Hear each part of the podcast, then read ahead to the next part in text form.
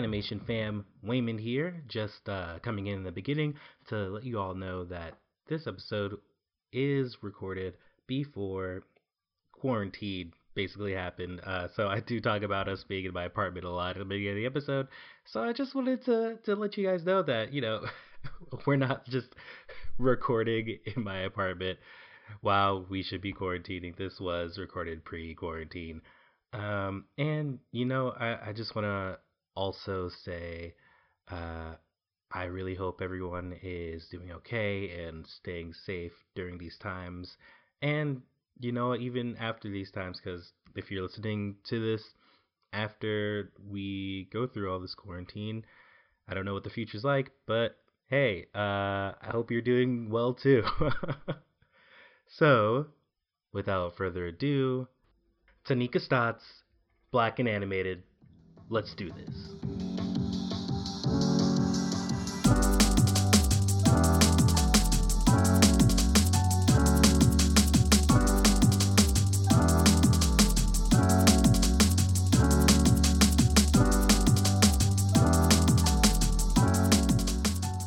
I don't remember everything that's in my apartment. Like, I, I- like uh, I don't know. Okay, I do. I, I know what everything is right now, but sometimes I don't. You know.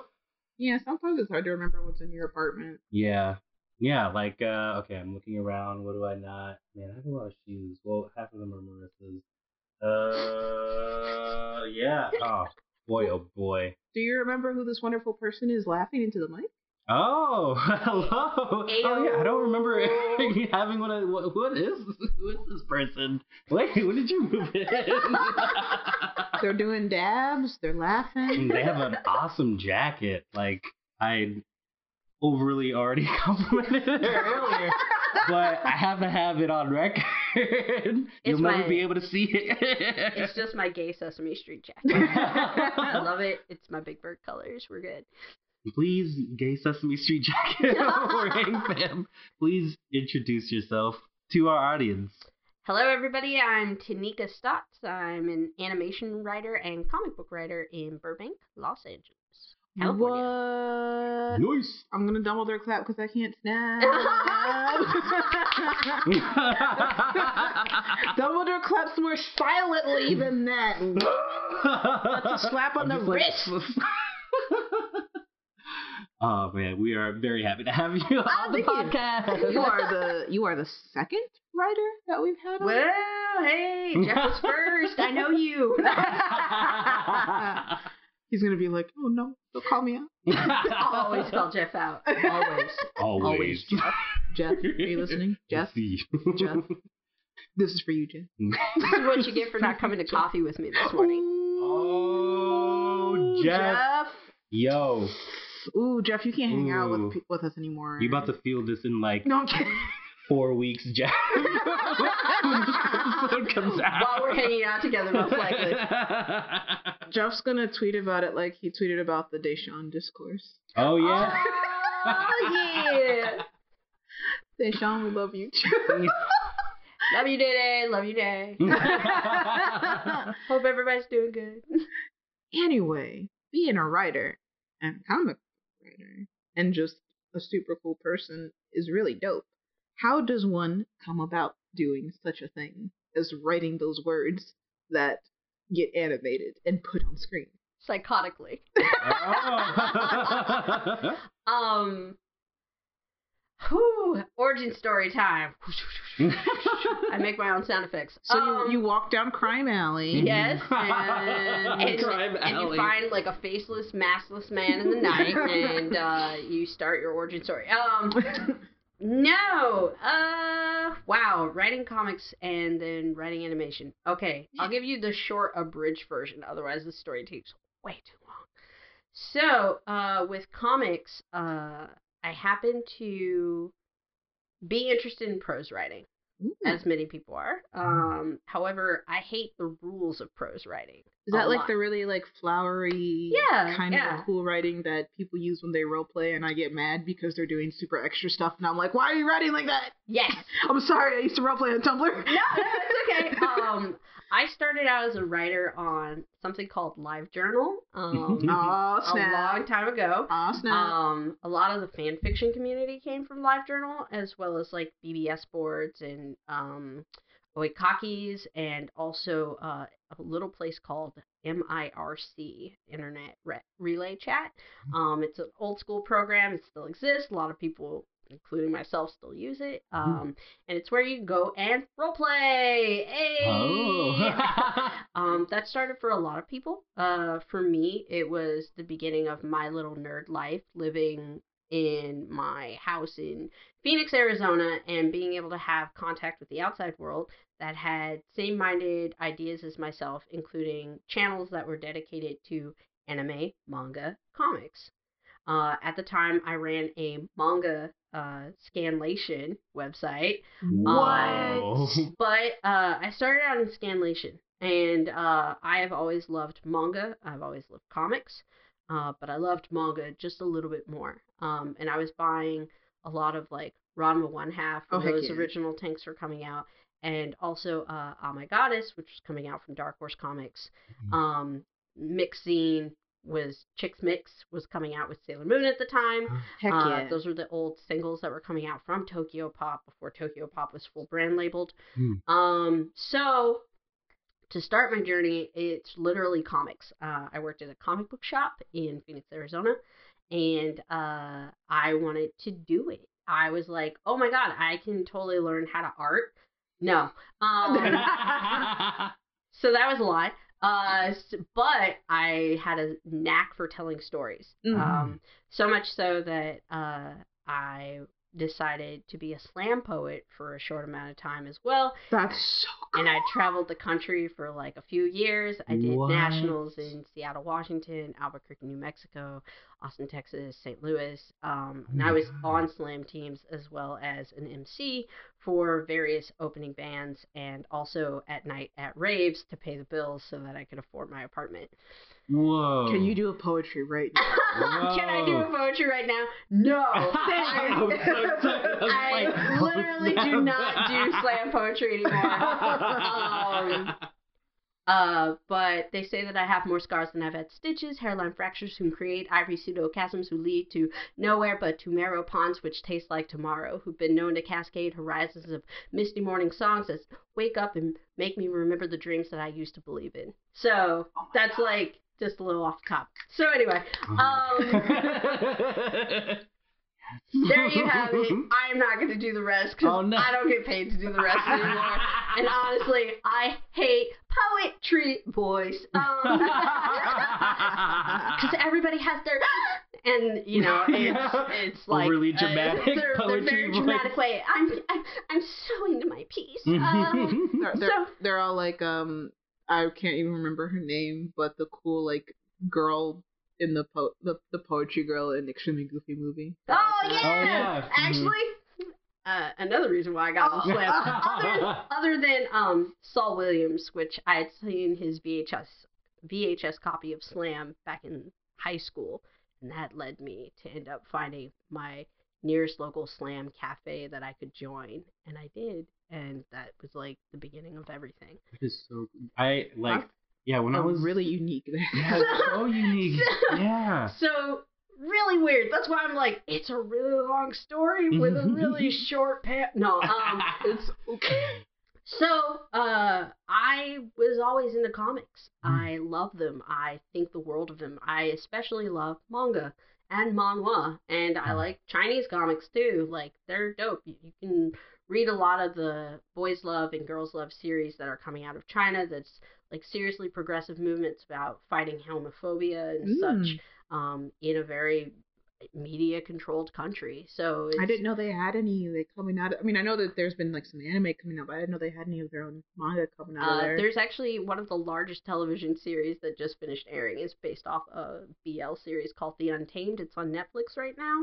oh, Um, it's fully in Chinese, uh, but it was based off the um, Demonic Cultivation series, which is another huge. Uh, it's a. It started as a web series, so a, a novel, like a serialization, like light novel. Mhm. And then it became a manga. It became an anime. It became a TV series. wow. They just were like, cut out the gay and I'm like, but then the actors were like, "Oh, these dudes are gay. We're gonna play this as gay as possible." So Oh, you're yeah. seeing this representation, like Mhm. even in their TikToks and even in like their different forms of media. Uh, they're they're still they know what the source material Right. is. They they it's their own way of They're fighting you back. can't hide this. Mhm. And and that was You the other part. Um, growing up in America in like the 90s and 80s, Mhm. um, LGBTQ youth didn't really have a voice at the time. Yeah. And in manga, you found that voice. You found gender bending and you found uh, other queer themes that existed that weren't necessarily spoken about or touched upon here. Mm-hmm. You know, um, Sailor Moon's kissing cousins. You remember Haruka and Michiru. Yeah, you know, Mhm. just scout pals yeah, yeah, gals being pals. Um, Mhm. like that was the start for me to understand that I could tell my stories, but not only that, I I could tell them and it would have not only an audience and a reach, but it would also it would exist.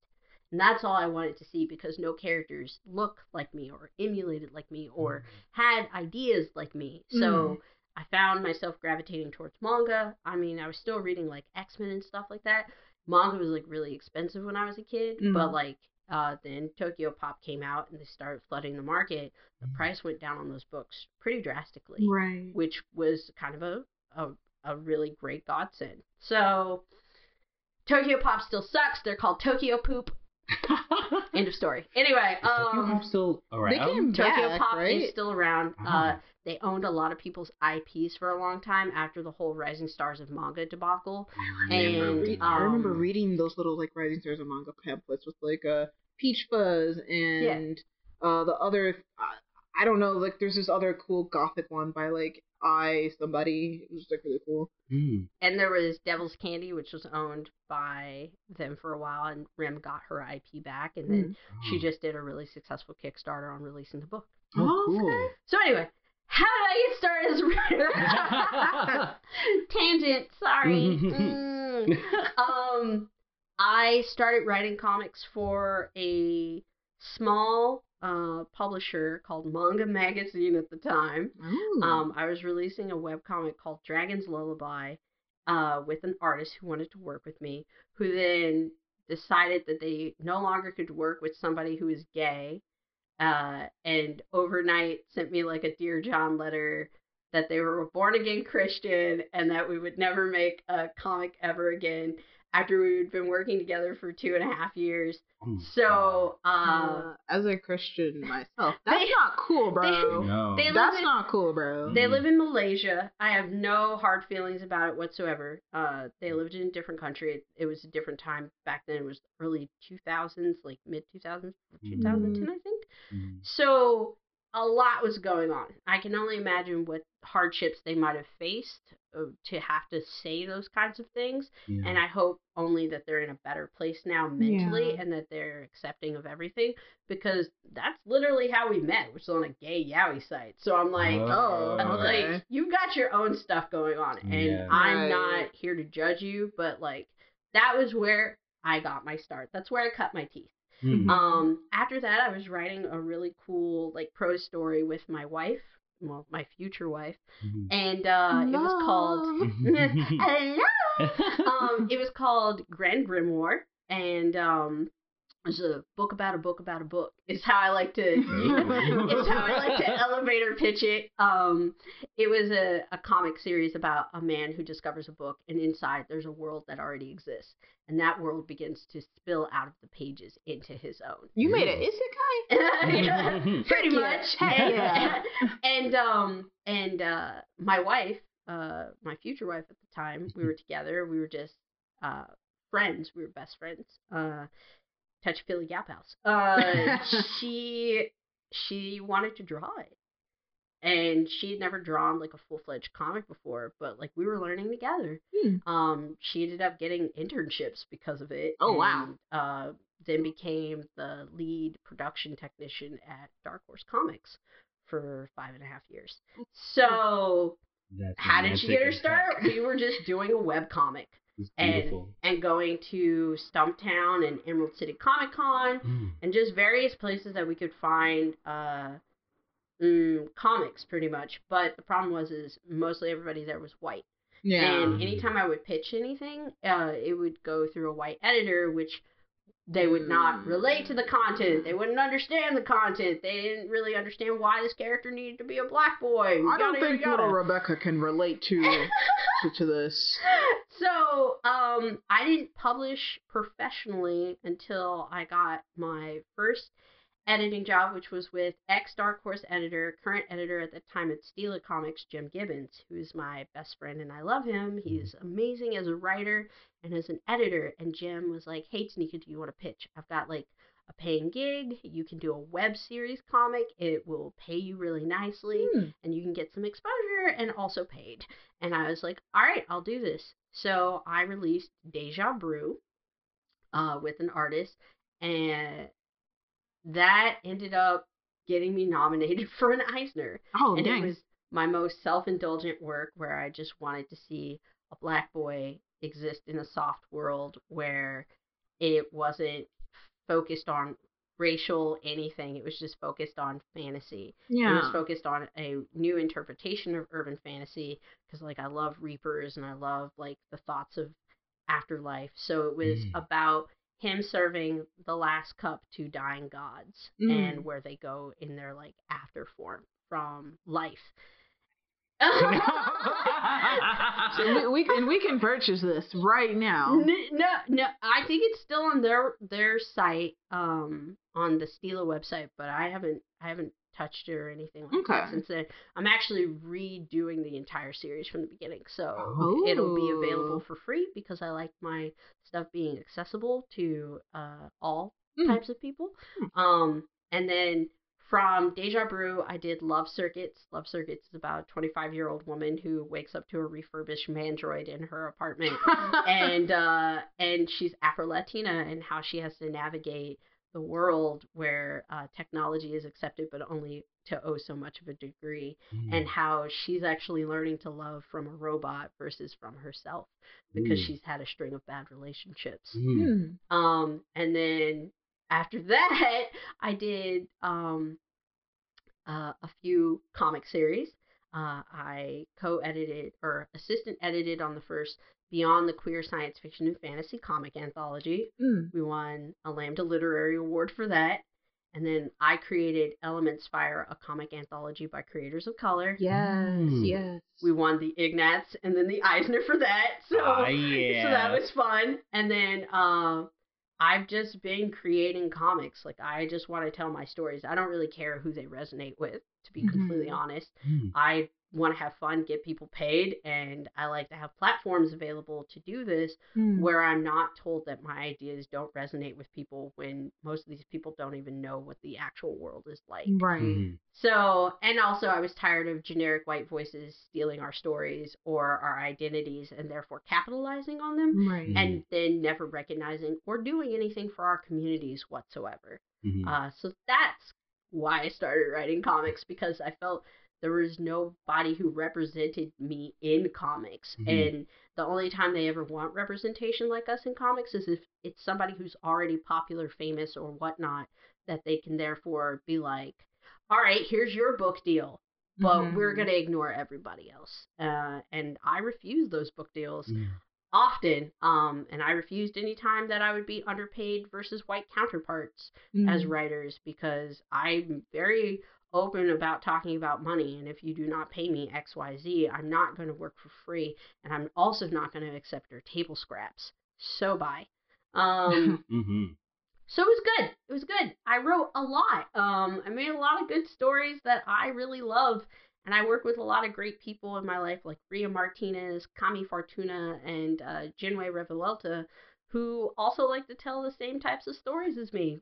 Fun, energetic, hyperactive, uh, are mixes of culture inside of it. Um, Yvonne King, who's the main character of Love Circuits, uh, she's conlang, so like we have uh, biolingualism in, in it as well. And that was reflective of me uh, living with Genué and listening to her talk to her mother in Code Switch. And just like, I was like, this should exist. This should exist not just for you, but for many people who I know want to see this exist. Yeah. So Mhm. let's let's just co do this. Like, I don't have to be the sole creator of anything. That's boring.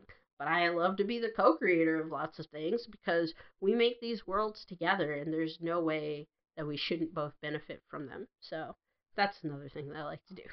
That's Beautiful. really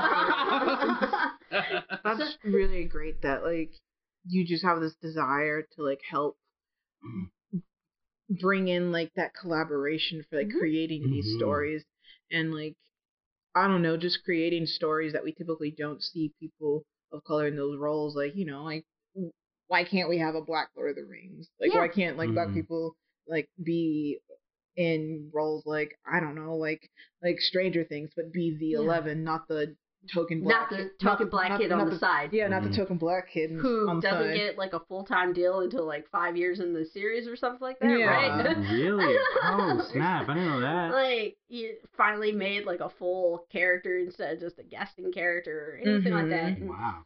you think about like the heyday of like black television even in the 90s i grew up watching like fresh prince of bel air and Yeah. family matters and all the other good stuff hmm and then we just disappeared Yeah. Uh, Yeah. like we just Like just it hit like early 2000s and Early it's like, 2000s. All right, we gave you enough. Yeah, you have the Dave Chappelle show. You shouldn't be so needy. It's really It's- interesting. I saw, I don't remember. I think I was watching some sort of doc on Netflix or something somewhere, and uh, a lot of like black sitcoms were attached to like what was it like? It's like on in Chicago. It was Channel 50. I think the U. I think it was called like it was like the basic TV cable channel, Mhm. and a lot of them like were in syndication and kind of were attached to that. But then I- Uh, Maybe it was UPN. I remember UPN. I think it was- United Black Network is Yeah. what we always called it. I think it was like yeah, it was like the U UPN. I think that I think we're talking about the same thing. Okay. Um, but like I guess the networks sort of just sort like cut deals, like sever the ties with a lot of the people Yeah. that were doing stuff. At The the, Wayans time. brothers dropped out too. Yeah, like That was a big cut for Like- black television. hmm like when they were doing Living Single or um what was Mhm. it uh Girlfriends like all that just vanished because of like they cut ties with all those people. Mhm. and I don't know the exact details, but I remember like seeing a vague doc that's in the recesses of my mind. But Hmm. this is like bringing up like the image, and I'm like, ah, I gotta find it again. But Mhm. yeah, that's just interesting that you bring that up. I'm like, oh yeah, black sitcom television just sort of Vanished overnight. vanished. Yeah. I went from watching Arsenio Hall to like Maury Povich. I went from like watching um mm, Living Single to like nothing because my friends were watching Friends and I don't watch Friends because it's Mhm. bad. It's not. isn't really even that good. It's, it's Slam. I'll just tell you the truth. I hate Friends. Every time I'm in an office or a writing room and they're like Friends, and I'm like, can we not? can we talk about something that was actually funny? Um, and they'll be like Frasier, and I'll be like, God damn it! Um, there sell only two television shows that you watched in your entire life while growing up? Um, Third Rock from the Sun, and that show has problems. yeah, Mhm. and it's like I didn't watch Home Improvement. I didn't watch. Uh, Uh? I watched SeaQuest. That was, but I I only watched SeaQuest because I was waiting for Xena Warrior Princess or Star Trek: The Next Generation to come on. Like Mhm. I didn't watch it because I wanted to stand by the water fountain and like chat with you about it. All right, Marcy, stop, stop it. Um, so that's kind of how I felt about it. Um, but those those things inspired me to write Mm. um, to write the things that I wanted to see and to get me, I don't know, to give me therapy in some sort of way, like Mm. where it was like, we've gone so underrepresented and unrecognized for so long. Why do we have to cater to these narrative points that don't even see us as people? And like the only things they think of is like black television, is like Roots by like Alex Haley. and I'm Uh, like, yeah. and then the only time they think of making shows with us, they're slave shows. And then the only time that they think like, you know, or they put black people in like Game of Thrones to like behead them or you know, we are these token characters, these abused bodies that are allowed Mhm. to just be like continually. So I wanted to make comics where there were no white people. Mhm.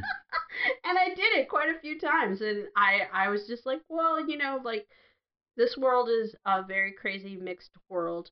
Uh, I have a lot of uh, brothers who have wives that come from other countries and their children are beautiful Blasians and and you know like I want to see that world reflected for them while Mhm. they're growing up, so that they have something to see themselves in. So Mhm. I would snap, but I can't. So No. you snap. There you go.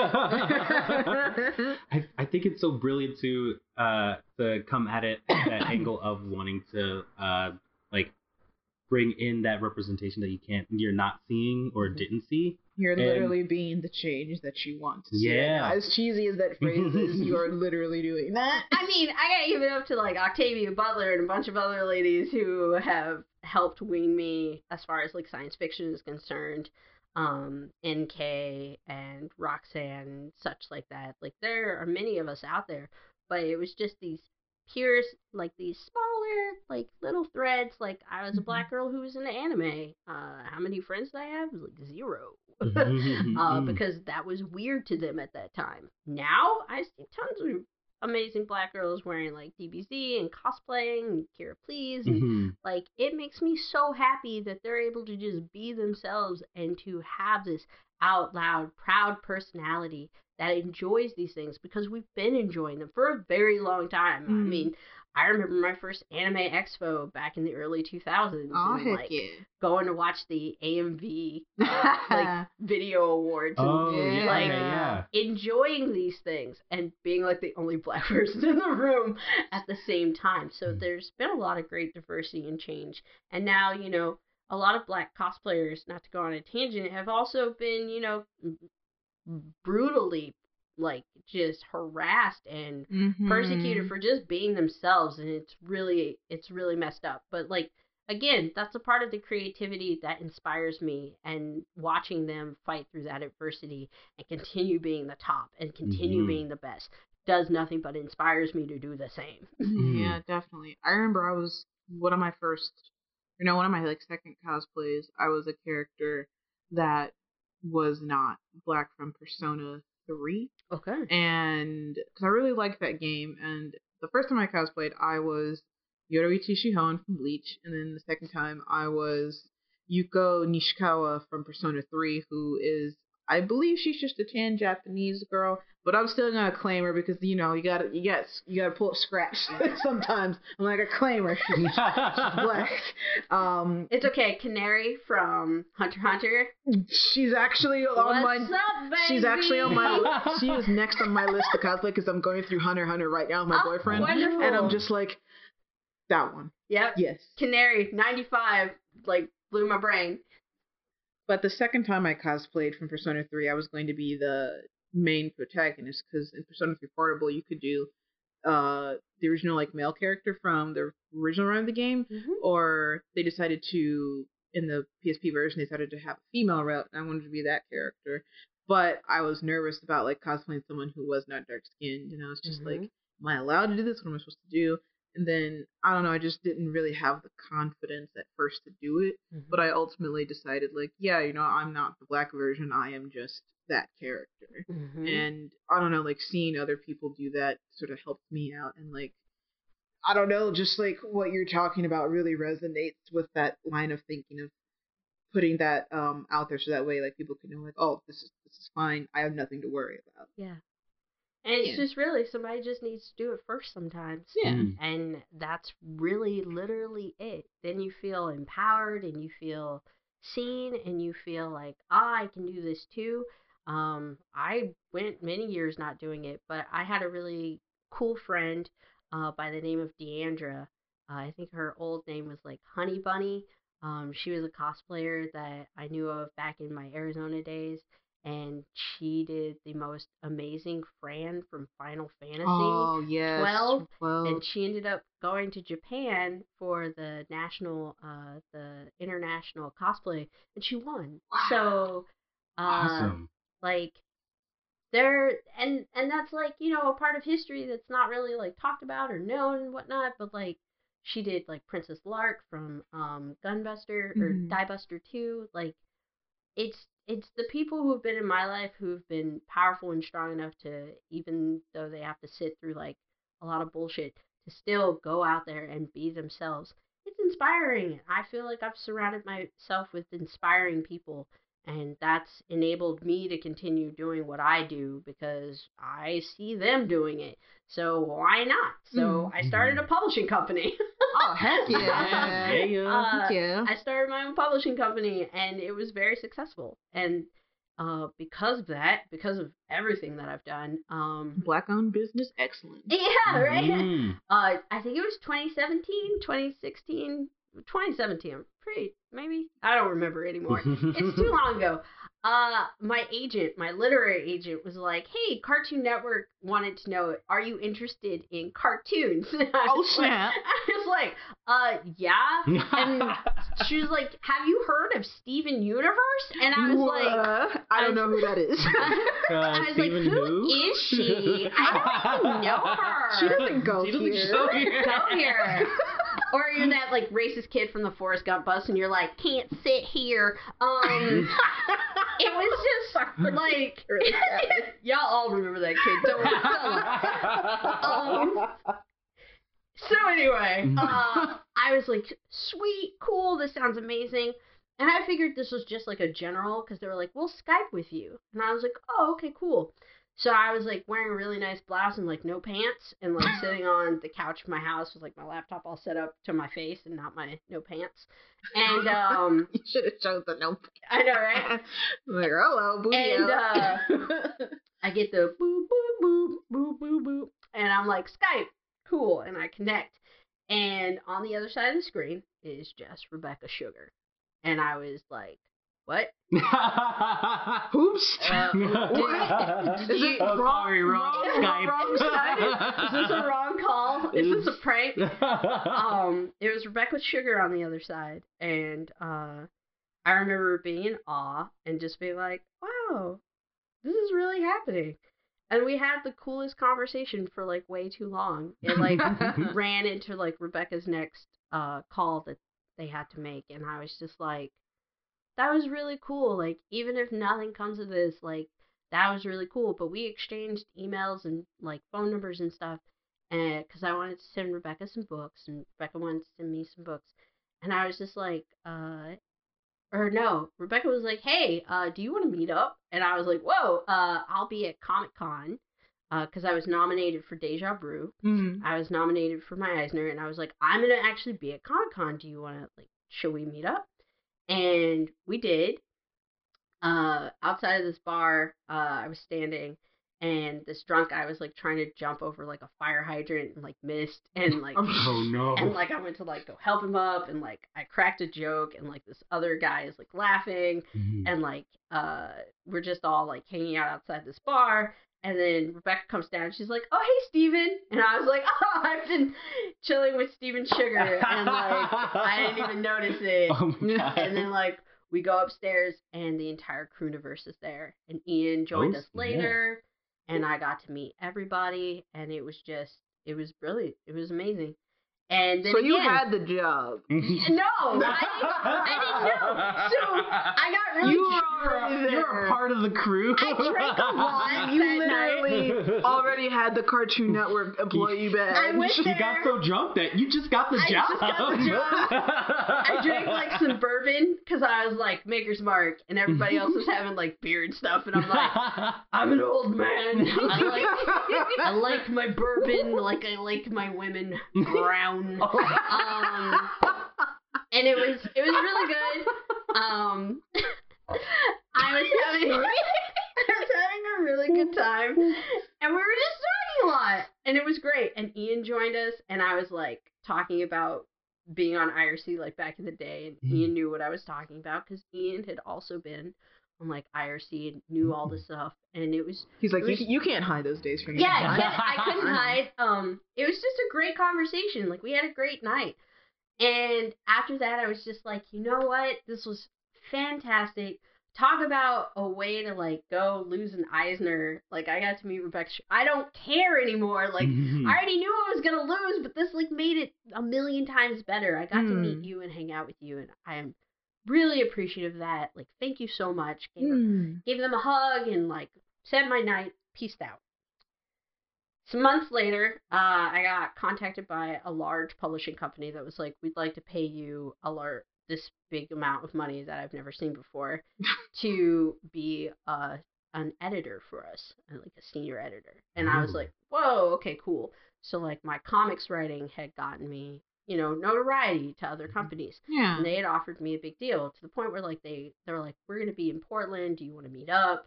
Like they offered me a really nice job. And uh I let Rebecca know. And and Rebecca called me and She was was like, nope, don't do that. called me and asked, uh, will you wait for me?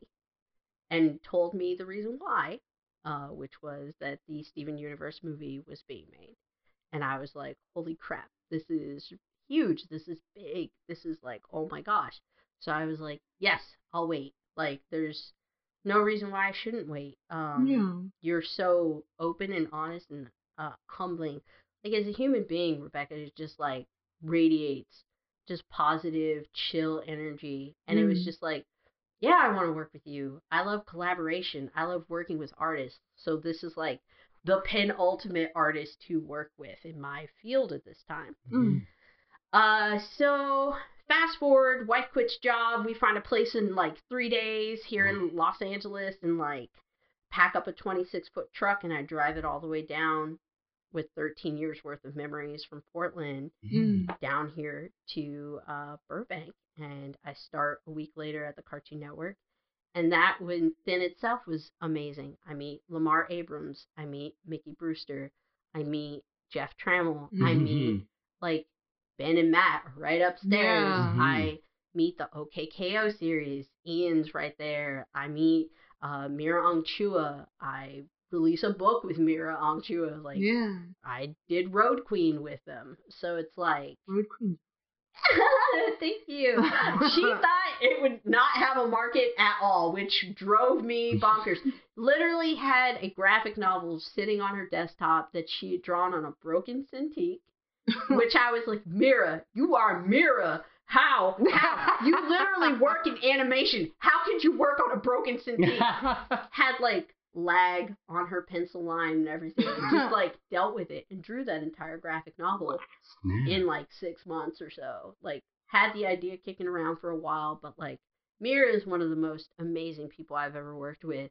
Professionally, friendship, whatever. Like I'm ride or die for Mira because she's just amazing. Mm. So my life then took a change. I met Adam Muto. I meeting everybody who's voiced everything like Kimberly as Jasper and Oh, like yeah. I'm sitting in the record booth with Rebecca watching Rebecca give cues and like it was the most phantasmical time of my life and it totally changed my entire life trajectory. It Mm. felt like winning the lottery. Mhm. Like I I I often wonder if this is what millionaires feel like because it's what I felt like being around that kind of mm, creativity and magic and enthusiasm. It was another world, and being able to then create that world even more.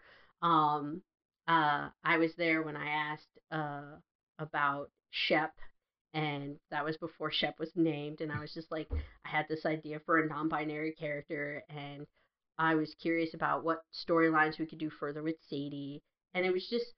It was always an open conversation. There was never was really anything off the table. I really love, I really love that. that was thanks to Drew Green um, and Rebecca. They went back and forth on the character design, but like it was great to be a part of that kind of a moment where that wasn't a shied away conversation. There's like seven years of a history with a character between Lars and Sadie, but here I am interjecting and being like, well, what if this happens? And, you know, creating a story and Yeah. getting into the heart of these characters that mean so much to Rebecca. Mhm. Rebecca's going off on stories about where all of these points and moments came from within their own life, and even the lion, their cat lion, like it's like they, this is them. You're living in their world, and you're getting to play in their sandbox, and it's amazing, and it's different than just doing comics. It's a completely different world, and it it inspires and it, it ignites so much of a different type of thinking, and it's brilliant. And then while I was working there, I did Elements Earth because I wanted to follow up Fire because I felt so enthusiastic and just like I felt like I was healed while I was in the animation industry. I'd been Mm. through so much crap in comics. Comics is like full of Nazis and weird ass shit, and it Mm. shouldn't be when it's literally table scraps. Like people are literally like, there's imaginary mountains. Everybody thinks they're on top of it, and it's like, I'm I'm not here for this. Yeah. Mhm. Here, everybody's on the same page. Everybody's on the same level. I mean, yeah, Mhm. we all fight for like jobs and stuff like that Yeah. in our Yeah. own mind race. But there's jobs. Right. Right. Plural. and and it's not picking and choosing versus other things. It's like where do you get your break? Who do you know? Friends are so much more helpful here. I've Mhm. met so many people in this industry just because people were like, I really like you and I like what you write. right. Here, please meet these other people who will also like what you write and Right. also want you to do more. And it's like, what? Mhm. Are you serious? That's the industry, this beautiful place that you get to exist in and be a person and just mm, just live your life Mm. and not have to worry about stuff. And oh yeah, healthcare. Like Yeah. Right. comic companies don't offer healthcare. They Oh, they that's freelance you. So That's it's right, like yeah, that's didn't what I'm that. Yeah. unless you're an in-house writer, no, and that's like Mm. and those jobs are probably very, very those like, are few and far between. Mhm. If you're publishing a graphic novel, I remember back in the day they would offer you five thousand dollars to publish your 250 page full color book, and that was supposed to last you a year's worth of whatever Cool. time it was going to take you to letter and fix it and lay it out and send it to Mhm. this publisher who would then invest Mm-mm. zero publishing money into your marketing. Do you like difference, Mm. overnight difference. And I know people who've taken bad deals like that. I know people who've lost their IP to bad deals like that. Mm. So being here where like people ask you to pitch, they ask you for different reasons. They want to see what you have going on upstairs and then they'll still put you on other stuff. Mhm. Like it's there's multifacets to this industry that are much more invigorating and definitely more like mental sanity is like up. So coming from uh, writing in comics, I imagine there's a little bit more um, control over uh, just your ideas and the what the character's doing, what the story is, and things like that. And I'm curious about like what it felt like to have a lot less control. Like um like you're coming in and there's already this like huge like lore and things that people love about it. And I'm Mm. curious about like how how you felt like was was there a difference like did you feel like oh this is weird or like what was that like Well, first after I stopped pooping myself, because I had the job, uh, it was more or less just like, holy moly, this is a lot of lore. I mean, I rewatched the whole series before I got Mm. out here to re, um, reconnect with all of the characters, and even then, Rebecca was still reminding us of like the internal rules, like Garnet never asked questions, and uh, Oh, yeah, like like straight up like rules of the world. Everything is from Steven's POV, so if it exists outside of his POV, then it doesn't exist. Mm. Um, camera is always on Steven, and Steven's always through the camera. So like, this is making me think now, and I'm like, that all makes sense. Yeah, Think about it. yeah. I'm like, oh yeah, she never really does ask questions, Mhm. huh? Like she's all, they're always look to Garnet. yeah. Huh. So where where did all these like rules come from? Why do they exist? Stuff like that. I it, it never felt cajoling like at all. It Mhm. never felt like I didn't have a voice in the room. It never felt um kind of like pigeonholed or anything like that. They had a very clear, fun idea of what it was that they were creating. All of Mhm. them. Joe Johnston, Kat Morris, uh, Hillary, uh, everybody was in the room. So no, I never felt that way actually. I felt freer than when I was in comics, which I felt was like definitely way more uh on the like writing for an IP in comics. Mm-hmm. So say I write for the Steven Universe comics, for instance. Mm. That just goes to brand, you know? That just goes to what they want to see as like the end result. The conversations between me and uh, Rebecca would be non-existent at that point Mm. Uh, because I'm just going through the Cartoon Network to release a comic Mm. uh, through their through Boom because they do Right. everything through Boom. So I'd be talking to my editor at Boom. I would never talk to anybody on the show. On the show, I'm talking to the literal canon creators, Mm. uh, all of the storyboard artists, everybody who has input into the show. I am a writer. Therefore, uh, what I write then therefore becomes the canon. So Mm. it's it's different. Uh, it's it's like. It's hard to like put into words because you have so much more freedom. If the idea flies and you can do it with the storyboarders, then you know, power to you. Mm. You still want to make a cohesive series. Is it Mm. serial? Is it episodic? Is it? I mean, if you've watched Steven Universe Future up to the current episodes, it's it's been it's been kind of the original formula as Yeah. far as like fun episodes that have a lot of heart and meaning into them and you're watching the character growth of the characters within the story and you're arcing up with Steven. Mm. So uh, that's our focal point right there. It's Steven's Steven's universe, so it's Mhm. Steven universe. Therefore, um, you're just kind of like getting into the head game of like, I get to tell a really cool kid story, but I also get to touch on amazingly deep and very for me relatable situations of how I grew up as a child, which was not in a great environment. It was mm, something where I had to take lots of time for myself to remind myself that even though I didn't have this like white picket fence kind of like fantasy reality, which Steven didn't either, um, there are ways to communicate with kids about deep trauma and deep issues. And you can have these conversations and then empower them with the right words or the right way of uh, talking to an adult or approaching the situation so that they can get the help that they need. And I thought that that was the most beautiful mind and beautiful way of thinking of these things that are also universal because the gems are characters that are, while we can say they're coded X, Y, and Z to which race related, regardless, kids are seeing that in a universal mind.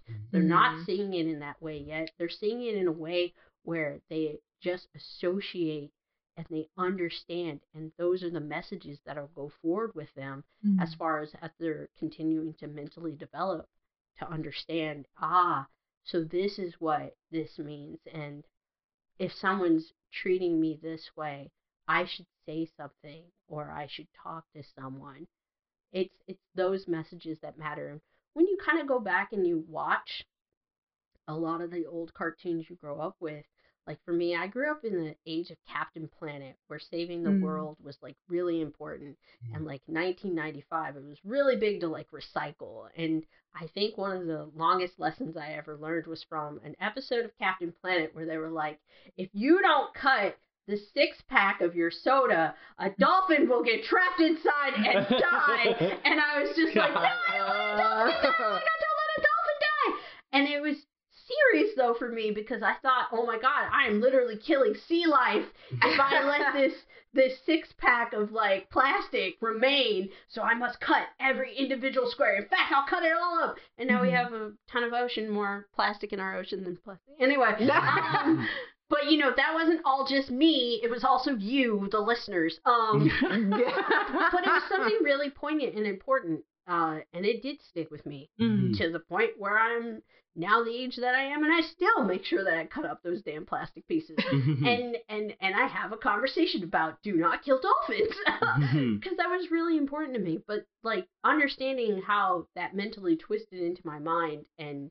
grew up with me and stayed with me to this point, Uh, it's really important. Hmm. So I hope that this message from the show. I read comments. Like I never comment on them. I know some people are like really terrified, but I do read comments and l- watching people write like, "Oh man, this show is really coming for me," or "Oh, I just had a relationship like this end, and I really relate to this character in this situation." These things matter because hmm. that's part of humanity and part of Mhm. life. Some animation just really glosses over a lot of this stuff, and then some gets really deep into it. You know? So you talked about sort of the differences between working in the comic world and Mhm. also in the animation world. Because comics was sort of where you started out and like you you know, like you lived and breathed it for so long. Would you ever go back to doing it or are you still doing comics? I'm stuff, still right? absolutely doing. it. I have uh, two web comics that I do. One called Casual Hex. It's a queer paranormal fantasy, and I guess my love letter to BuzzFeed Unsolved, and the fact that make it gay, you cowards. Um, you know, like Be gay, do crimes. be gay, do crimes. um, and then I'm also working on Killer Looks, which is a series that I just did an enamel pin series for with Kami Fortuna. Like, I will never stop doing comics. I just do not do comics for publishers. You do it for your own. I do it for myself, and I can indie publish. I can go to Kickstarter. Kickstarter literally changed the face of the industry. Mhm. Like I was even on Publisher Weekly Star Watch because of what I was able to accomplish with Kickstarter. Like Yeah. It has changed the industry. Even for Mhm. animation, it's changed the industry. Mm. Absolutely. You had My Moon, which was like so yeah. fantastic. Mhm. Like, yeah. even when I saw the preview, the trailer for it, I was like, "Here's all my money." And then I met someone who works at Chromosphere, and I was like, "Here's all my money." Like, it's it's really interesting. Um, and Rebecca works really close with Chromosphere because that Mm. they did the entire Dove body campaign Right. for all of that animation. That so was yeah, a really Yeah. nice Is that, campaign. um, very beautiful, what's positive. yeah. that does the art that did art direction for Steven. Uh was it Kevin Kevin Dart. Dart? Yeah. Is that Kevin Dart? Chronos- Chron- I believe he is at Chronosphere? Chromosphere. I never got to meet Kevin, but I, Hmm. I believe that's where he went. And oh, okay. and that's like a small world too because like you just meet everybody and everybody Mm. kind of knows everybody and everybody's at least had a freelance gig with everybody in this one so Mm, it mhm. it happens really quickly and and just suddenly we're just all together and we're one big happy family. Mhm. i miss my big happy family. I miss kate. I miss jack. I miss rebecca on like a daily basis. Like it's a different world and it's lovely. I guess that kind of leads into a next question of so, what are you uh, working on currently at animation? Uh, right now, so after Craig of the Creek, I then went to Hasbro to work on their currently unannounced announced project. uh, that stars some little tiny horses. Um, Mhm, mhm. I don't know what I can say about it yet. Um, Don't worry about Okay. it. Tiny horses. Tiny horses. Tiny horses. Anyone can say anything. I don't- that could be anything. That could be and yet it's only anything. one thing. Yeah, it's like literally one thing. Um, Hasbro, tiny horses? I, I don't know. I mean, I was also on a podcast with my showrunner, and she was like, "Why don't you tell everybody what you're working on?" And I was like, "Can I tell everybody what I'm working on?" Like, you passed the test. like, what, what is this? Are you trying to trap me? Or who's, coming for me? They Why can't don't have you my tell body. me what I'm working Yeah, like, why don't you say this? You say it, not me.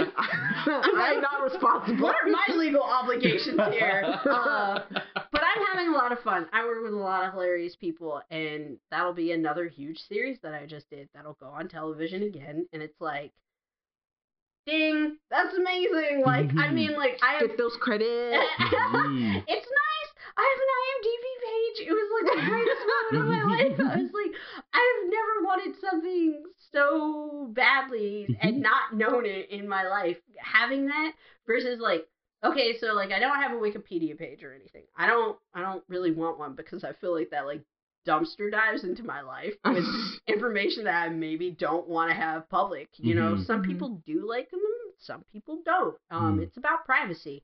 And sometimes I can go a little too far. Mhm. Um, and Mhm. sometimes people have used it to dox people. Like, Yeah, just be careful with your information out in the World Wide Web. totally. Um, but an IMDb page. I would I had ever thought at any age in my life that I would have one? No. Uh, was I like screaming around my house for like five hours when I got one? Yes. um was it kind of like the coolest thing ever yeah like i'm new to all of this people i tell everybody in my writers room like i have no idea what i'm doing here but someone hired me to write words so i'm gonna do it and they're still like my coworkers teach me a lot they all went to film school they Mm. all went to um larger institutes that professionally do these things they've worked in live action they've worked in animation Mm. and then there's me. and I'm like, I'm your wild card. I'm the one who brings up really weird and vague stuff and tells you that's kind of racist. And, you know, um, isn't afraid to be opinionated, but at the same time, I want to make the same magic as them. So Yeah. I'm going to punch up to my the best of my ability, and I'm going to uh, be there for you if you need to soundboard ideas. Um, I have a question. so it kind of goes into uh like writing process Mhm. And i'd like to hear a little bit more about um creating ideas around uh a type of i don't want to say moral lesson but like uh what you want to the the the like what is like the theme or- like the theme or like the values? yeah like the values that you're trying to there? imbue like kind of how do you like uh bring the ideas or even come up with ideas like where do you start When- is it like oh i want to talk about like how uh difficult it is to be black in a white space or something like that Mhm. and like then do you come up with the genre or like Mhm. what what is your your process of idea generation and kind of feeding into that as well um being in a writer's room um because i know because like writers rooms are like all different but uh you mentioned in addition to being on steven you're also on craig Mhm. and those are all board driven Yeah. shows so how does you know And now I'm on a script show. yeah, how, do, how does that like sort of work, come into play as well being on a board driven show and also trying to incorporate all of these like themes and like values into that Okay. Uh, so depends on the show. First off, uh, for Steven, it was uh, we had a really clear set roadmap, Mm. uh, kind of where we wanted to end up loosely, and then we were putting in the building blocks together as it was just formulating. Like there was no real the the values to the shows that that show were formulating as the episodes were formulating. And that again board driven uh that means that the storyboarders write 80% of the dialogue well 90% of the dialogue versus showrunner who comes in and does cleanup and and then there's us we sat in the room for punch up and like uh some storyboard driven shows never had their writers sit in on the room at the Mhm. pitch it, Mhm. it's from show to show. Like Mm. every show is different on how they're going to exist. So there's no like one exact way of how it exi- how it comes down. Mm. So anyway, um that one formulated like we knew where Rebecca was going. Like at the beginning of the season, we had like a writer summit and all the storyboarders were there and then it was us and then we had to draw, which was the worst thing ever with people who can draw. And uh yeah, that was fun and humiliating and I loved every punishing moment of it. I cannot draw. Um but all of my friends can. And in fact, uh, during that writer summit, a specific uh, drawing of a lot of roses was on one, and then we had Steven literally meet all of the roses. Like that went from a writer summit to an actual episode. They were not connected. People had actually forgotten that drawing had even been made. Mm. Um, Mm. at that time in the room. But like I went and I fished it out and I was like, no, no, no. We not only drew this, we like wrote like this really wackadoodle story because you write a little story in like three parts underneath the drawing and you pass it around the room. That's like the point of the writer's game. Ah, Okay. yeah And it was so much fun. And I was like, no, no, no, guys, we literally drew this. Like, let me go find it. So I pull out all these roses. I'm like, look how gorgeous this is. Like, me, I'm like a proud mom. Like, every time I'm like, oh, honey, you did so good. Look at your art. oh my God, I'm going to frame it and put it on the wall. Um, it was so amazing. And just like, there it was. Like, that was. That was like the ethos of an episode. Mm. Like, and that didn't have its full formula yet but like the fact is, is we already know what Steven is like about Rose and we already knew what Steven was about in terms of family relationships it's it's a really hard subject for Mm. Steven to deal with so ta-da go. like you already got your family values like right Mhm. out the bat and like Mm. You already had like this pre-established history so you're just filling in the blanks. It's like ad-libbing it's really beautifully done really easy at that point as you figure it out. Uh of the creek uh first episode i got to do was thanksgiving episode Oh so yeah.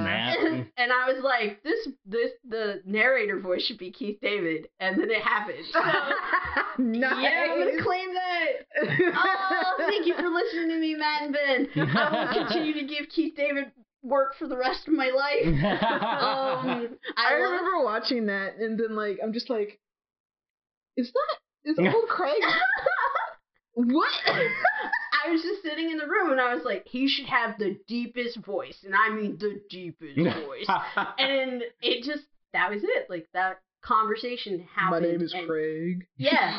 and uh so Jeff had already written out that episode. Like it was a big outline, like Mhm. already done, ready to go to storyboarders. But they needed to hit it again. And at that point in time, uh, I sat in the room and I talked about leftovers and I talked about like the best part about like my Thanksgiving was the leftovers I got to share with my friends. And like we started having a conversation about leftovers. And lo and behold, uh, the kids all started a leftovers table, and like the episode began to change because now JP and Kelsey were involved in listening to this kind of like a Christmas Carol story from Craig, and therefore you get the heart, which was already the episode of the family meeting. Like I love the family interaction so much. Like Mhm. they're they're like they mean so much to me. It's like, and I remember explaining to it, I was like, nah, y'all are like the Fresh Prince of Bel Air cartoon. Like, this is what I always wanted to see. Like, Mhm. that's what I love this. This is cool. Uh, and then the moral and the heart of that story comes out with, you know, it's a relationship story. It's a Mhm. piece between Bernard and Craig and their sibling relationship and about growing up and growing away from the kids' table, but also still remaining a kid at heart, regardless of how stuck up Bernard wants to be. and and it's it's a relatable story. Mhm. Like you all moved on from the kids' table. We all eventually said goodbye. Mhm. What and how we say goodbye is part of the journey, and Yeah. like at what time. So there you go. You have another relatable situation that happened for everybody at some point in their life, regardless of how it happened, but being displayed on kids' television um for the current show that I work on, we write our problems down. Like what is the the main problem that this show is trying to emulate and Mhm. answer in the time that we have allotted for it and how are we going to get to that in whatever steps it needs to take Hmm. and uh, I think that's like the most fantastic way to write television. Being able to have a basis of where you're starting your episode from, be it like a sentence or a sentence or two or whatever, like having that understanding, then being able to build the characters around it, especially if they already exist, it's really easy at that point. It Hmm. might even be considered cheating. but, but consider trying to do that for like a spec script. Mm. You're introducing everybody to these characters. You're introducing everybody to these problems. You're introducing everybody to these worlds. They don't exist already, so people don't have a pre-established basis or a base or like a pulse on like how how why is this story important for these kids and and how is it relatable to me? Like that has to come out through the storytelling. So that is your job. Mm. So you have to figure that out if you're doing it from scratch, how you're going to do it, even even when. So yeah. What What about stories that are um your own personal stories? Like how, uh, for instance, uh, Deja Brew. Like, what was it like uh coming up with the idea of like serving uh coffee tea to to gods that are about to. Yeah. not exist? like, Yeah. how, what is that idea process of making? Uh, that one was like formulated from the time that I spent in the South with my grandmother, Mm. and I felt like there was just magic in the air. And I was like in Shreveport, Louisiana, and it was just fantastic. And I just remember like the taste of the air was different because it was humidity and it was really thick on my tongue. And like there was a swamp cooler. There's just like sounds, sounds, and like her house was really quiet and chill. Like, you know, Mhm. it was a bed and breakfast. So people would just, they would go out after the morning breakfast and they would be gone like all day until they came back in the evening to go to sleep. And Mhm. some people stayed on the property and they would read books. They'd go find one of the hammocks and just chill. Or they would go out by the lake nearby and like skip some rocks or chill and just watch the water. And they get warned that there's gators in the water. but like to, to break that like very beautiful The visual. gators oh, just like come just out and chill, grab a book, and just start Like, chilling. yeah, delicious. Everyone's Um, chilling. everybody was chilling and it was just like it was for me i had to work like the whole time you know because Mm. i'm helping her out and i'm i'm there and i'm like just existing but i don't know uh uh some point at that time uh my brothers came to visit and they locked me in the bottom of the house. So the houses No. are raised. They like they stand on like slight stilts because like it's swamp area. So Okay. like most of the houses are like raised, and um there's like side paneling usually all around the side. Mhm. Our house was really nice, so it had side paneling, and they like we were playing like hide and seek, and I remember like going inside and like my brother's like closing it on me, and I was like trapped in this darkness, but like it was raised enough where like the sunbeams were like just catching and coming in from like the bottom. And those visuals for me are like really strong. Like they stick with me for like a really long time. When I have like really vivid dreams or vivid memories, I like wake up and I write them down and then Mm. I try to like interpret that into something else, which then I then write like a short story for. Or I just try to come up with like a little story idea and and that's it. And I have some really wild ass dreams. So like I have like this little writing book that I carry with me, Mm. or just sometimes I'll just stare off into space. and I do that a lot, and I am just thinking, like my brain is just firing and thinking of an idea or something, and maybe it'll lead into something, maybe it won't, but I'll just jot it down because I'm weirdo and I like to still write in pencil, and uh, so I use like little writing books to like just fill with ideas and then sometimes I'll I'll pluck from them and I'll put them into stories that I'm currently working on. And that's kind of it. Like Mm. I just use my past and my present as narrative vehicles for like the things that I want to see exist.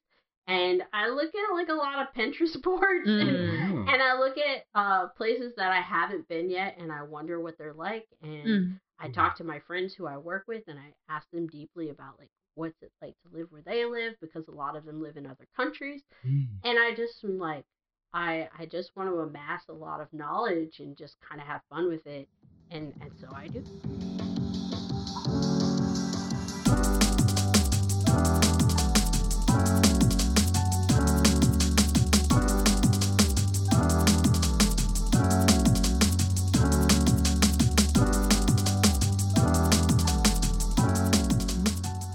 Think it's about that time. That time. First Cool. question. Oh Twitter no! well, they're not Twitter questions this time, but Twitter questions. Social media So, questions. yeah, well, social we'll media call, questions. we'll call them that from now on. yeah. We're gonna call them so-so questions. So No. oh man, all right, we're gonna call them so-so questions, just so every guest actor is like, "What? Okay." Why are these questions so-so? so-so? I mean, we could also call them some questions because it's social media. Oh Yeah, yeah, there we have There you some go. questions. Oh yeah, you called it some questions. Yeah, some wow. social media. There you go. See, that's how my brain works. So I apologize. Yeah, so we have some We questions. Some, Some questions. Some get questions. it, get it, get They'll be like. I, I don't, I don't. Why are you looking at me? like, no, I'm just kidding.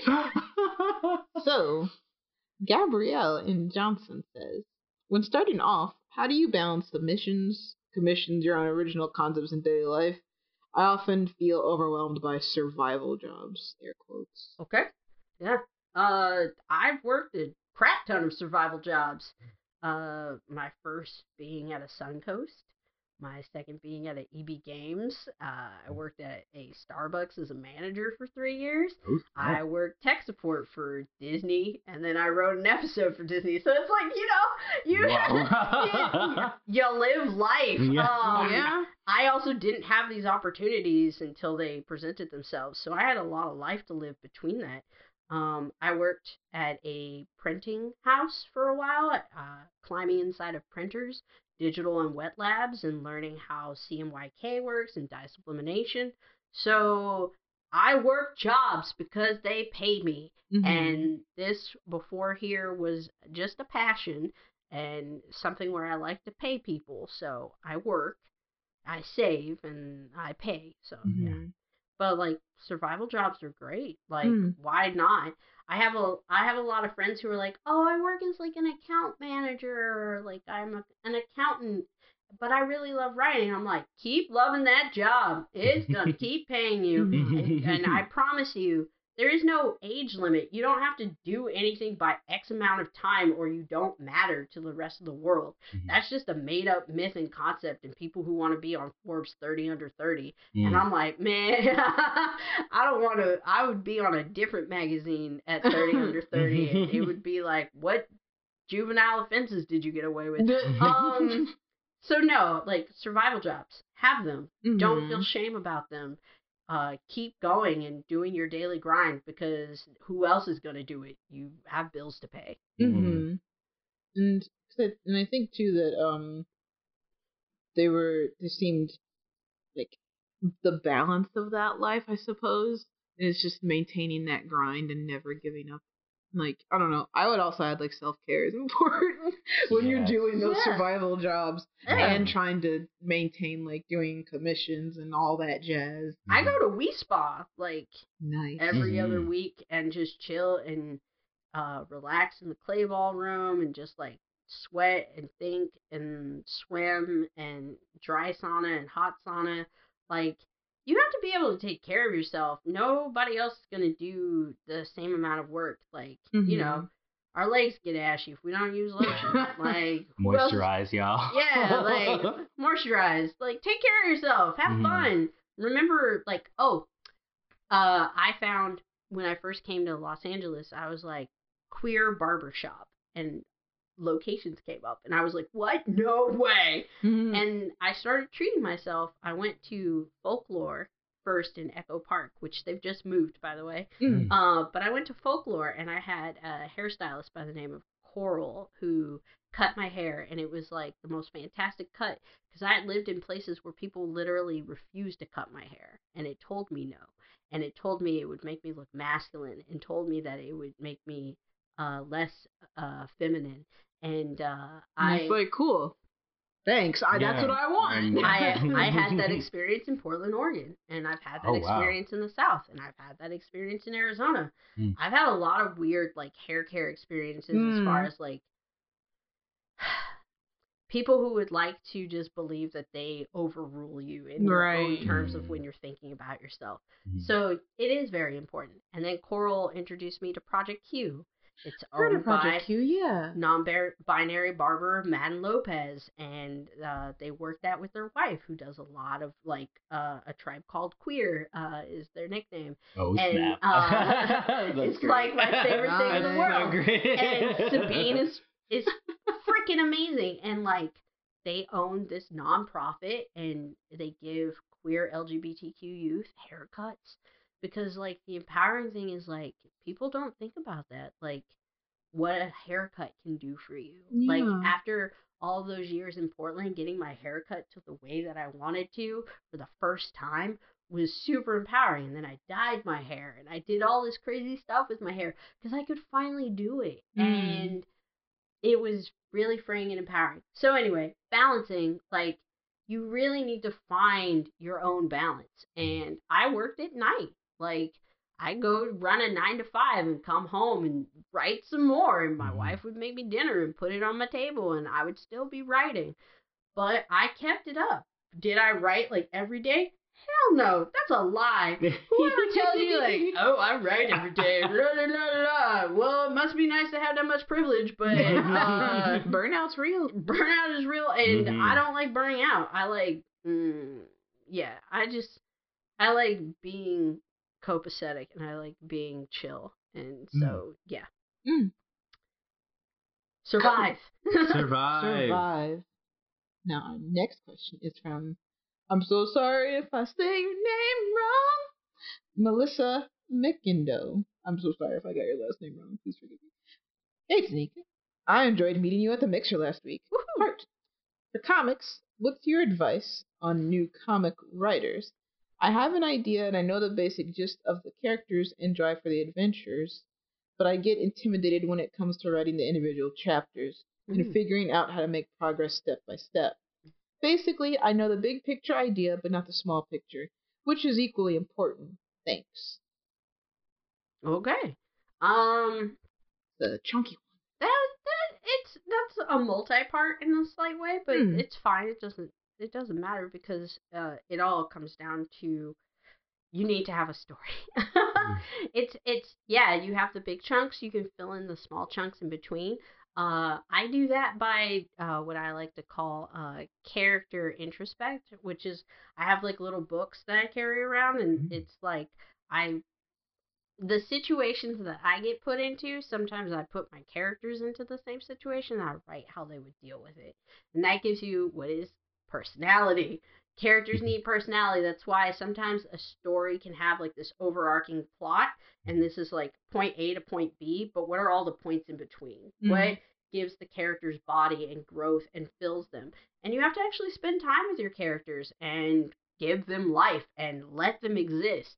And Mm. uh, even if that's putting them in a weird coffee shop, AU, whatever you have to do, do it mm. because that's the fun part about writing. Because it's it's not just one vehicle that takes you to the end of your story. It's multiple, depending on like how they're all traveling, how they're all crossing, and when they finally meet, and what culminates from that first climax to a fake climax to the large conclusion of a story. Like you got to think about what you're entertaining people with in between as well and what moments of character growth you can give to help them liken to a character. I know a lot of people have been wanting to write and I use air quotes with my fingers asshole characters. Characters that, you know, are a little bit worse than Zuko and uh, even though you know Zuko was pretty terrible, he was part of a very he was part of the Fire Nation. Let's just say he was not great, but like look at all of that character development that went into him becoming Oh, a redemption character,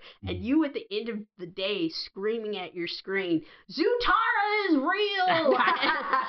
and and uh and hating the way that the showrunners ended the series but like you know but your stand was the real stand it, that that's what you give people to hold on to you give Mm. them something to salivate for in a character and their interactions with other characters which then breathe forth fandom but also breathe forth individuality into each Mm. character they're Mhm. not the same voice they're individuals so having fun and being able to really dive deep into these personalities. Fill out a personality quiz. I've done it. I know so many people, so many writers, really good friends of mine, who will do uh, BuzzFeed quizzes and uh, personality quizzes and trait little uh, templates to like fully fully flesh out a character. Don't Huh. don't feel shame in that. That's just part of the writing process. You're the writer. You should know these things. How tall is this character? Mhm. How? What are their favorite likes? What do they dislike? Are they lactose intolerant? Those things make a character human and then make someone go, oh my god, I'm the same way. Like this character is literally like me. And thus, now you have something to fill out the rest of your story and it's not just one meaty chunk of beginning to end. Mm. that is really good. Yes. Writers are really cool people, guys. Seriously, I'm, I'm, I'm Oh, like, you're oh, making me be like you're making me think like okay, I need to I need to take all the information and these are my stories. I want to write right now, and Literally, flesh I'm everything out. Like, all right, Okay, note, mental okay, Okay, gotta we'll- make sure I do this later. do this. okay, okay. This kind of brings me to um, a question. We're nearing the end, so um, I I have like an ending question, but I have another question before Okay, my ending question. Um, so mm, this is like um, mm, how do you how do I ask this question? All right, I got it. Very careful. yeah, carefully. Pinky so, um, do you see yourself uh, doing uh, more animation writing like independently? Like, for example, like uh, doing animated shorts or like um, pitching your own show or things like that. Like, what do you see yourself in the future of animation? When are we when are we getting the Taneka anime? yeah, yes. It'll be so epic. Uh, so 2020, I've I've been here for a year, two years now. Mhm. Uh, since 2018, uh, I've been working nonstop. Mhm. Um, I'm actually going out, and 2020 is the year that I'm pitching to studios. Oh, They, they've been asking, and I finally felt comfortable not only developing an idea, but having multiple ideas. I don't. Everybody's all like, only bring us one idea, and Mm. I'm like, that's the one we think you're the most excited about. And I was like, bitches, I've been waiting for this opportunity my whole life. I got like 90 million ideas, so I'm gonna pull out the whole box, and you're gonna enjoy it. Um, so I've worked on a few ideas, and I can pitch them per company per age group per whatever I'm feeling because I figured out how to game that market and so Oh, I'm gonna yeah. game that market and Mm. whichever one kind of hits for sales, I've got all the information already done for it and the backbone work and everything else that goes with it, including art. So I don't really need help. no, that's Uh, really smart because like all these studios like have different ideas on like what works, what doesn't. Mhm. Like we had a friend who pitched to uh one studio, and they were like, uh, "Well, here this might not work here because you know where's the magic? yeah. Where is the fantastical element? Yeah. This might work at Nickelodeon, but not here." Yeah. And you hear that a lot. And so I'm like, oh, well, that's great because I have this other idea for you. Are you ready? Sit down. Um, like they're about to get me, like, no. Um, excuse me. Like, uh, who said that the meeting was over? I have 15 minutes of your time. We've only done five minutes. and I'll be here for 35 minutes. Enjoy. Um, no, I I make every moment count. I remember the first pitch I did was on a pre-existing property, and I feel like I bombed at it. Personally, I feel like I bombed at it, but everyone was like, "That pitch was fantastic," and I was like, "Oh, okay, cool," because I was just unabashedly queer and unabashedly me, and very much so like this is my interpretation, and I don't Mhm. really care what your interpretation is or was. This is the pre-existing. This is how I reimagined it. Have a good day with that, and then I got a job. Like, Mhm. uh, it, it's about not having any fear and having confidence and believing in yourself and your idea as much as they should. Mm. And that's pretty much how I go into the office and just pitch an idea. I'm like, I'm really confident in this, so I'm gonna do it. Mhm. And that's Deuces. all she wrote. Uh, however, I've also met a really amazing uh, cartoonist uh, who works in feature, and they approached me and they were like, "Do you want to do a short together?" And I was like, "You know what? That Oh. sounds fantastic." And they were like, "I'll bankroll with you," and I was like, "That's even more fantastic." But we also have Kickstarter that we can utilize. Therefore, we're not both going broke over this. Right. And they're Yup. like, "I want to get this experience out of it," and I'm like, "So do I." Mhm. So we're on the same level right now, and now we're just spitballing ideas and coming up with stuff.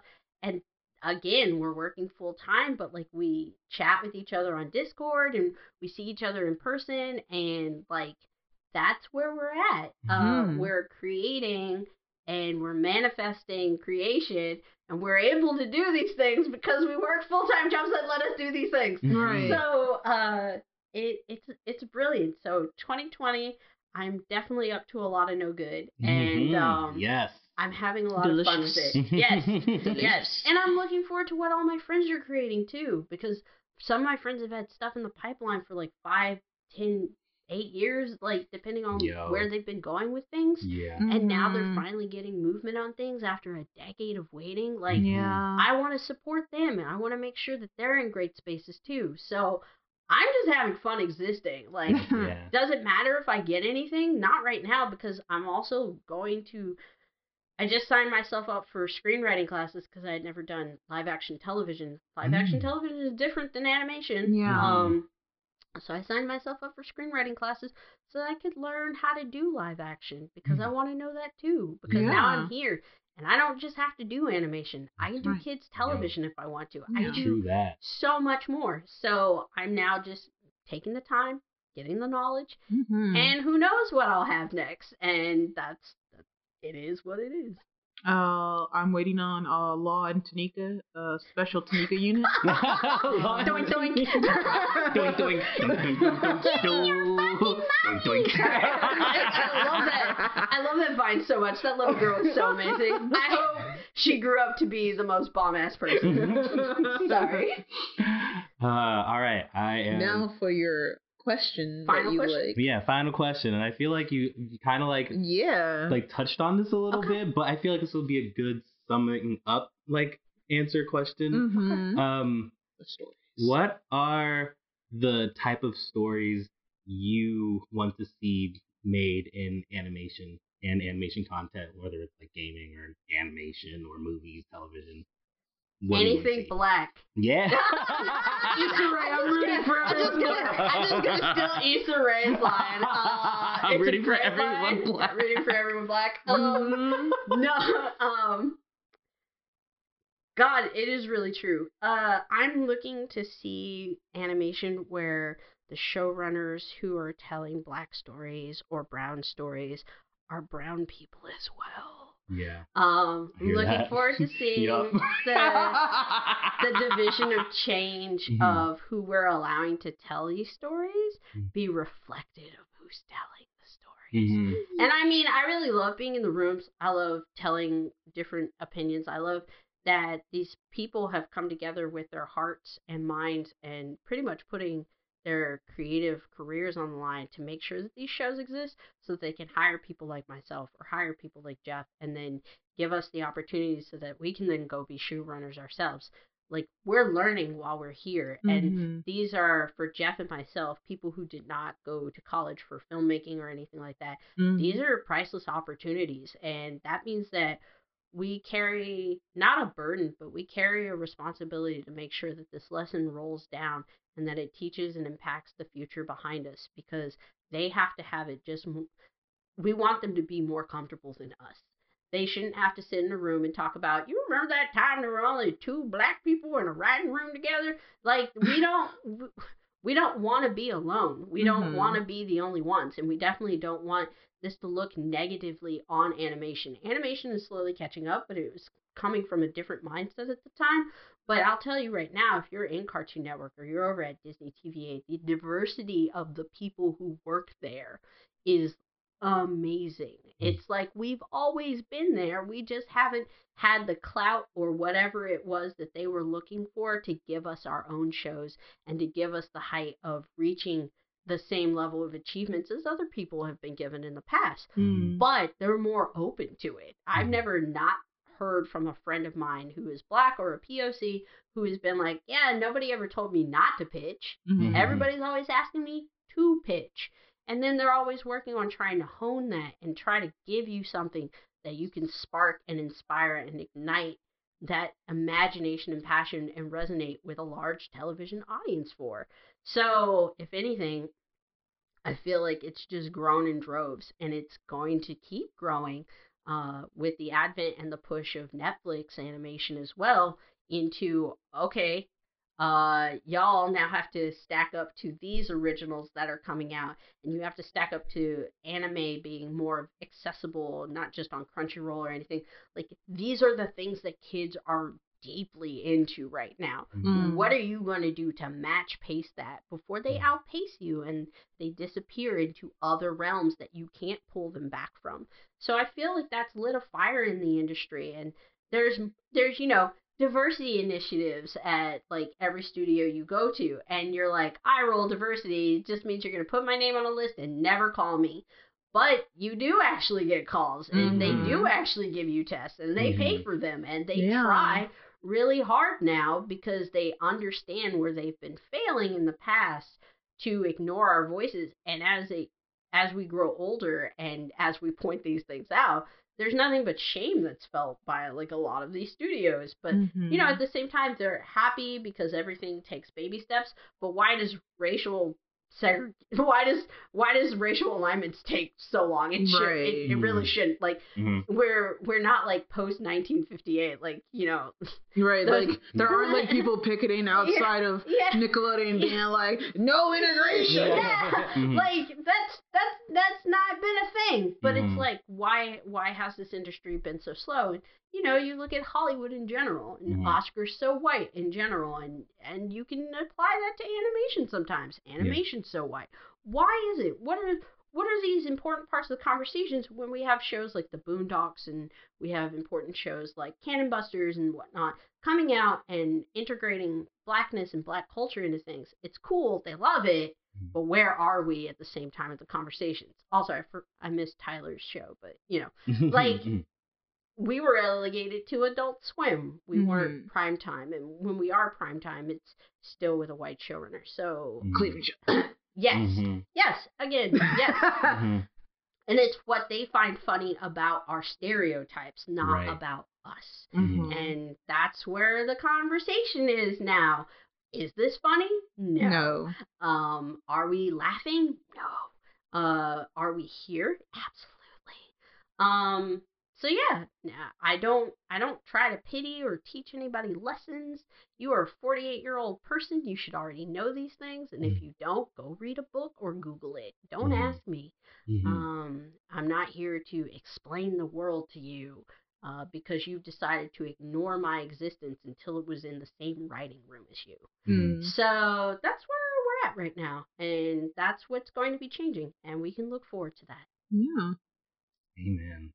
I think that about wraps it up because that was so beautifully said. Yes. said. Um, where can our listeners find you and like hit you up Uh, if you if like, you want them to hit you up? yeah, if, If- you want to be hit up, please upon- do not hit me. Uh, but you may you may come to my website. Uh, so uh, tanekastotts.com is my website. You Hmm. can easily find my portfolio, my information, all available there. Uh, literally, my Twitter and Instagram are both Taneka Stotts. Uh, it's a name that is easily just me. Uh, It's very, very great. it's, it's, it's nice when your name isn't like super wide out there. Greg. Um, yeah.